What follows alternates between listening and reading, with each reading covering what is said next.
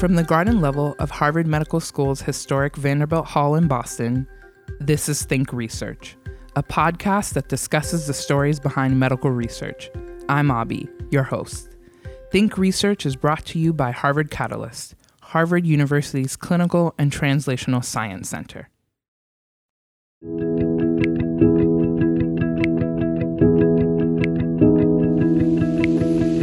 A PhD in biomedical sciences on the horizon and plans for a postdoc studying ALS, an angiosarcoma diagnosis forced Dr. Corrie Painter into a whole new area of study with unknown outcomes and limited information. When the most valuable resource she could find was a Facebook page of nine members, Dr. Painter was inspired to initiate more online social communities. Since 2015, Dr. Painter, the Associate Director of Operations and Scientific Outreach at the Broad Institute, has started the Metastatic Breast Cancer Project and the Angiosarcoma Project.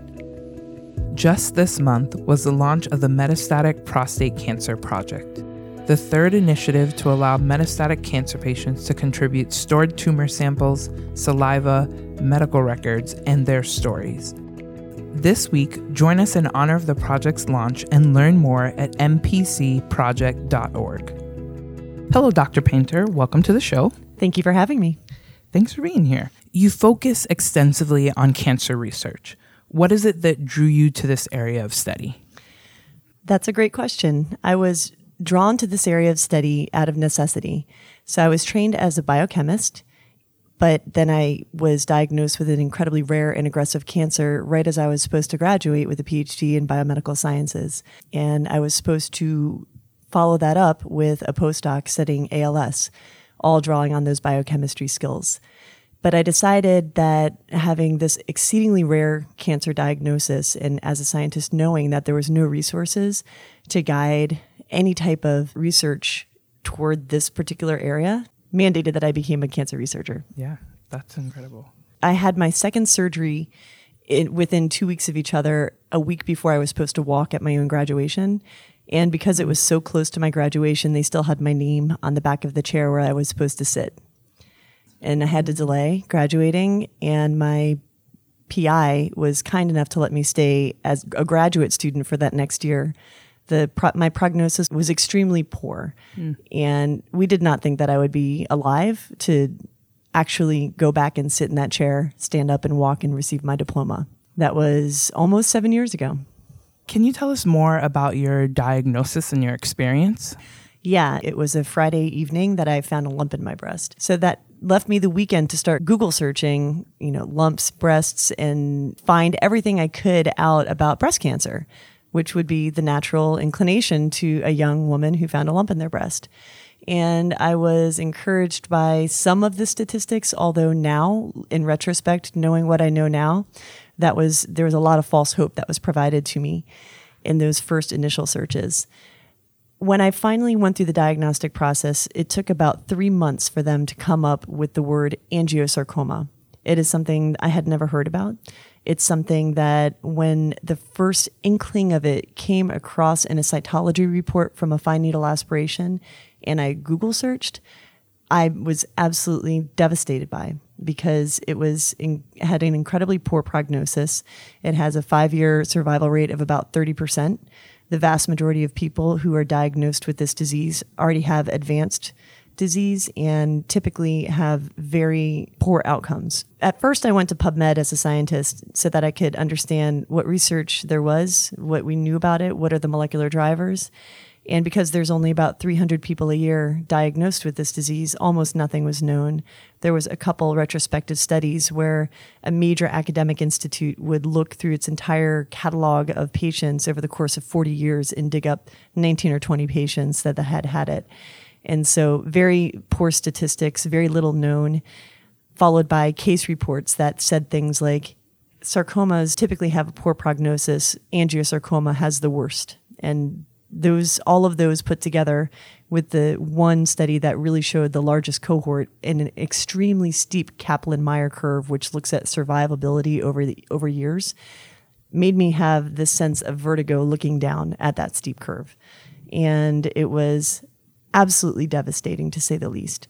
And at the same time that I was looking for information in the literature and I was looking for information in Google and finding almost nothing, I was also trying to connect with anybody else who had this disease. There was information that I had to have. And it wasn't just information, I had to have that human connection with anybody else who had survived the disease. So I would Google search other people that were looking for the same thing and I'd find them and I would reach out to them and they wouldn't respond. And I would Google search their name and find their obituary every single time. And every time that happened, it was devastating. It was like being diagnosed and being told you're going to die all over again. And in a last ditch attempt, I went into Facebook and I found this very small support group with maybe eight or nine people, but each one of those were people that were living, they were alive, they knew more about this disease than the collective literature.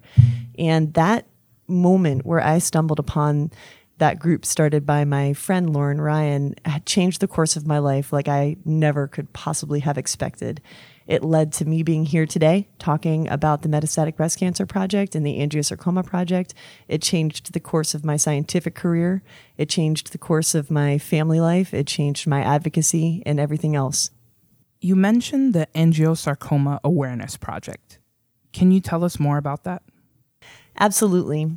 When I was diagnosed, the first thing that popped into my head after the dust had settled was that there has to be some way to spawn research into this disease. And as a scientist, I think that was a natural inclination. What never would have occurred to me was to start an actual foundation to do just that. But it did to my friend Lauren Ryan, who was by all measures and larger than life personality. She was phenomenal diagnosed exactly like me with primary breast angiosarcoma. She was diagnosed a year before me and decided that she was not going to just sit by and, and let this take her down without doing something to make an impact. And so she got a team together and filed all the paperwork necessary in order to start a nonprofit, a 501c3 called Angiosarcoma Awareness Inc. And her endeavor was to raise enough money to put $1,000 into cancer research, and which is a, a very worthy goal.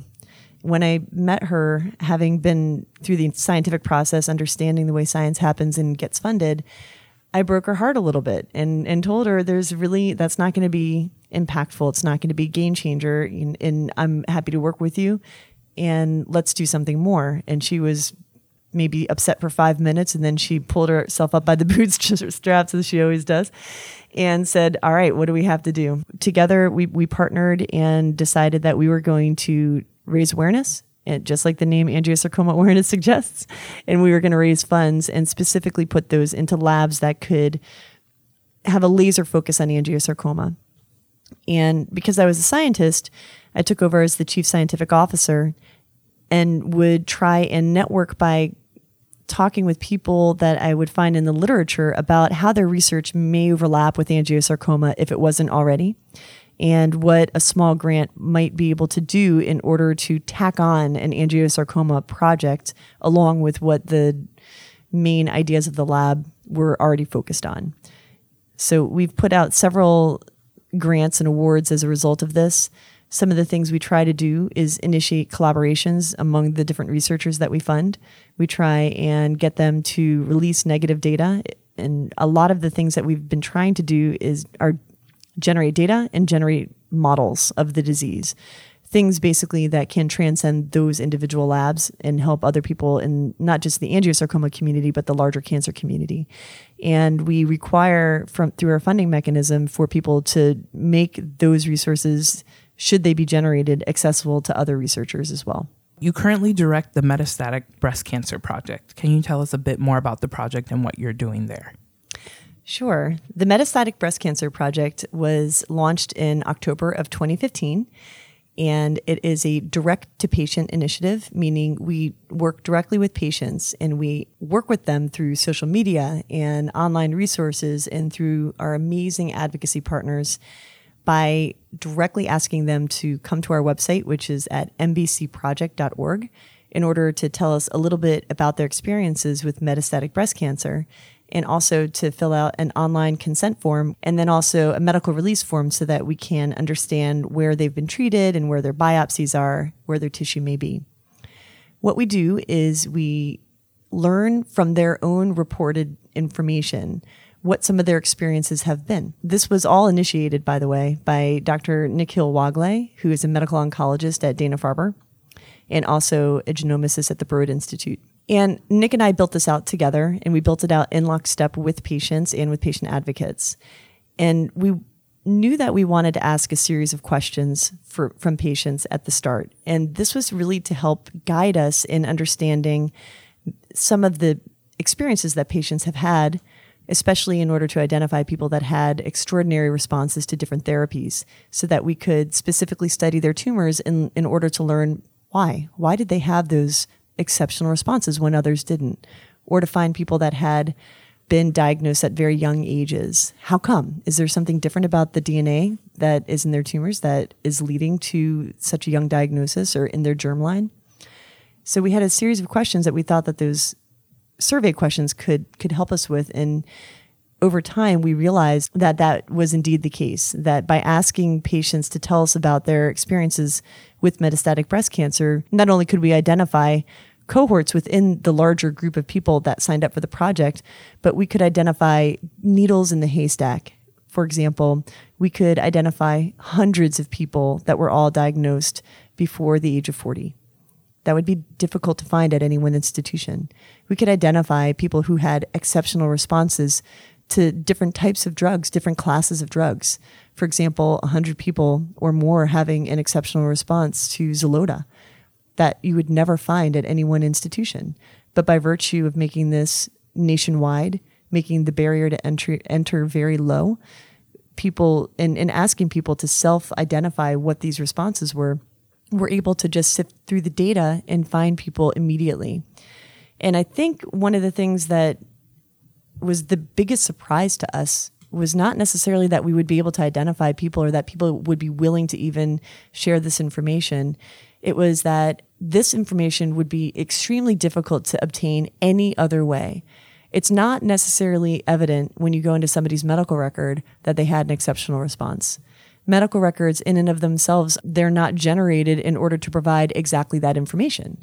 And so the process by which you would have to go through thousands and thousands of medical records to obtain them to carefully groom that through them in order to pull out the data that we ask patients to just self report would be an extraordinary effort.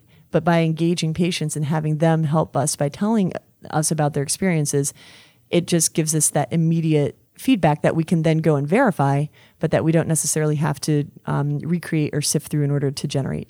We don't take it lightly that we are building this out with patients, and so we iterate constantly with patient feedback. We want to make sure that patients understand that this is a true partnership and that we're not just building this out in order to generate data based off of patients. We're building this out with patients so that together we can make a resource for the entire world um, to share together. The underlying theme, I think, that's really important to have everybody listening to this understand is that our goal is to make a clinically annotated genomic data set and share it as widely as possible with everybody who could benefit from it. We want every researcher who's taking time and money and effort to try to generate small data sets to be able to tr- take all of those efforts and focus them on the downstream science that's going to lead to better better treatments, more durable treatments, and ultimately a cure for this disease. One of our major um, initiatives for this year and for next is to try and make the Metastatic Breast Cancer Project representative of the people who actually get the disease.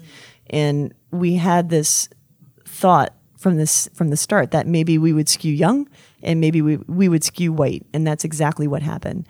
Um, it works well for the cohort of trying to study young people, but it does not bode well for the fact that we really want to be able to study people of color. And right now we have very few people that are signed up. And so we have a ton of you know smaller and some larger initiatives that are currently ongoing in order to try to um, level the playing field and make this more of a um, democratized area of research. How do people get involved in the metastatic breast cancer project? You can go to mbcproject.org and sign up and tell us a little bit about yourself. And if you're so inclined, provide us with informed consent and sign the medical release form. And we take it from there. We do all of the rest of the work. We'll contact your medical providers in order to get copies of the medical records. We'll send a saliva kit so that we can get a sample of your saliva that has cells in it, which we can extract the DNA from in order to have non tumor DNA or germline DNA. We then contact the hospitals after we get the medical records that have the pathology reports in order to get some of the extra leftover tissue samples that are just sitting on the shelf, not being researched right now. Or if you do not have this disease, but you feel like you want to try and help us out, spread the spread awareness of this project. Make sure your entire social network is aware of it and ask them to spread it. This is how we've been able to reach thousands of people within the first year of launching and how we hope to continue to reach thousands more. Do you have any specific goals for who you are trying to reach? Yes, absolutely. We would love we would love if everybody that had metastatic breast cancer would sign up for this project. And so far, we've had quite a few people, as I mentioned before, thousands have already signed up. But what we found is that the vast majority of the people that have signed up are younger and white. And we would really love for this project to accurately represent the population of people that get the disease.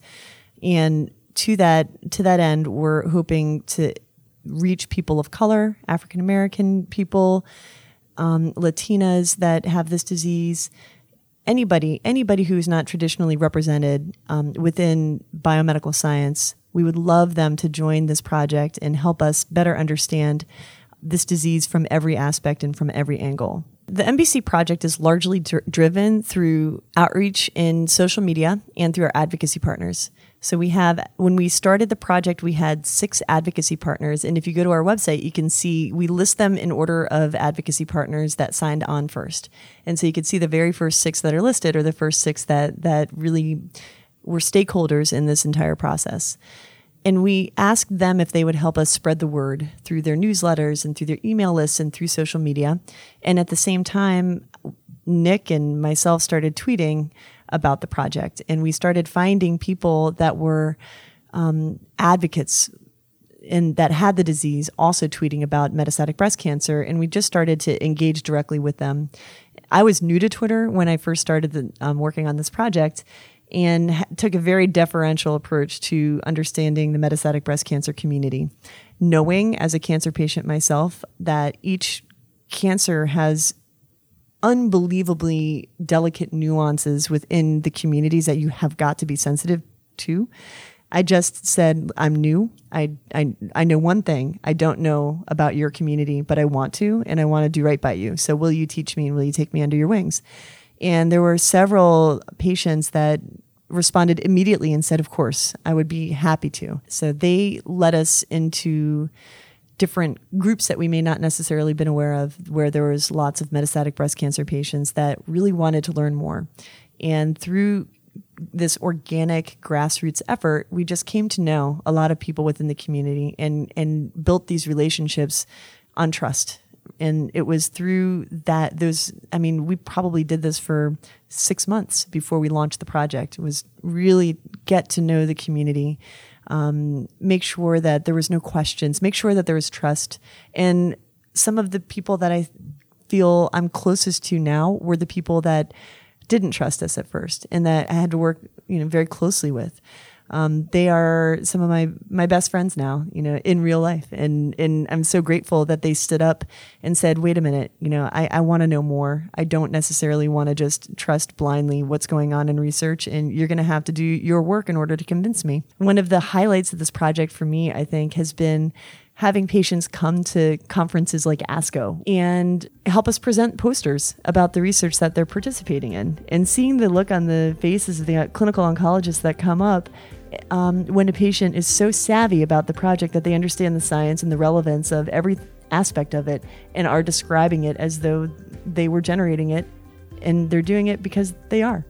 Thank you for sharing your story with us and your incredible work. Thank you so much for having me. It's been a real honor to talk with all of you today. Next time on Think Research, our goal is to somehow take a picture, a snapshot of the tumor metabolism at a certain time and see whether more anabolic or catabolic processes or which pathways are really activated in that type of tumor. Dr. Carmen Priolo explains how she uses imaging methods to identify metabolic pathways in tumor cells. Harvard Catalyst Think Research is supported by NCATS, the National Center for Advancing Translational Sciences. Subscribe to Think Research on iTunes, Google Play, SoundCloud, or wherever you get your podcasts. To find out more about our podcast or suggest topics for future episodes, visit our website www.catalyst.harvard.edu slash thinkresearch.